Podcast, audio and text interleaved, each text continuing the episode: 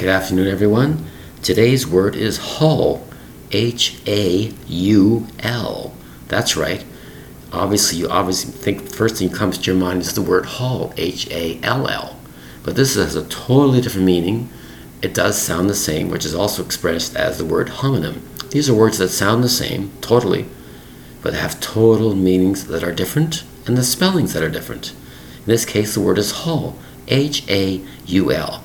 When you say the word haul in the context of a sentence is grabbing something, is having this over you, having this over you, is hauling something, as I said before, is to pull something with force, hauling this rope, hauling this person away, hauling the animal away.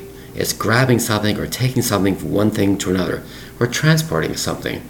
Let's say you're a farmer in the fields.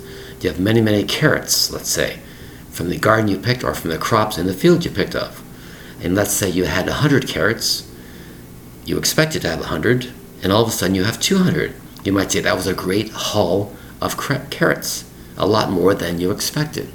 H A U L is the word, which is different than the old word you're most used to, H A L L. But in this case, it's the word haul. A robber might say, they got a lot of jewelry and diamonds by stealing. He might say, or she might say, this is a great haul. H A U L. Or you put your hand in a bag of pennies. You picked up a lot of pennies in your hand. You might say, That's a great haul of pennies.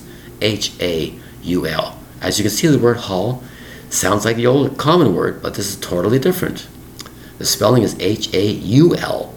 Haul is our word today. Thank you very much for your time. Bye bye.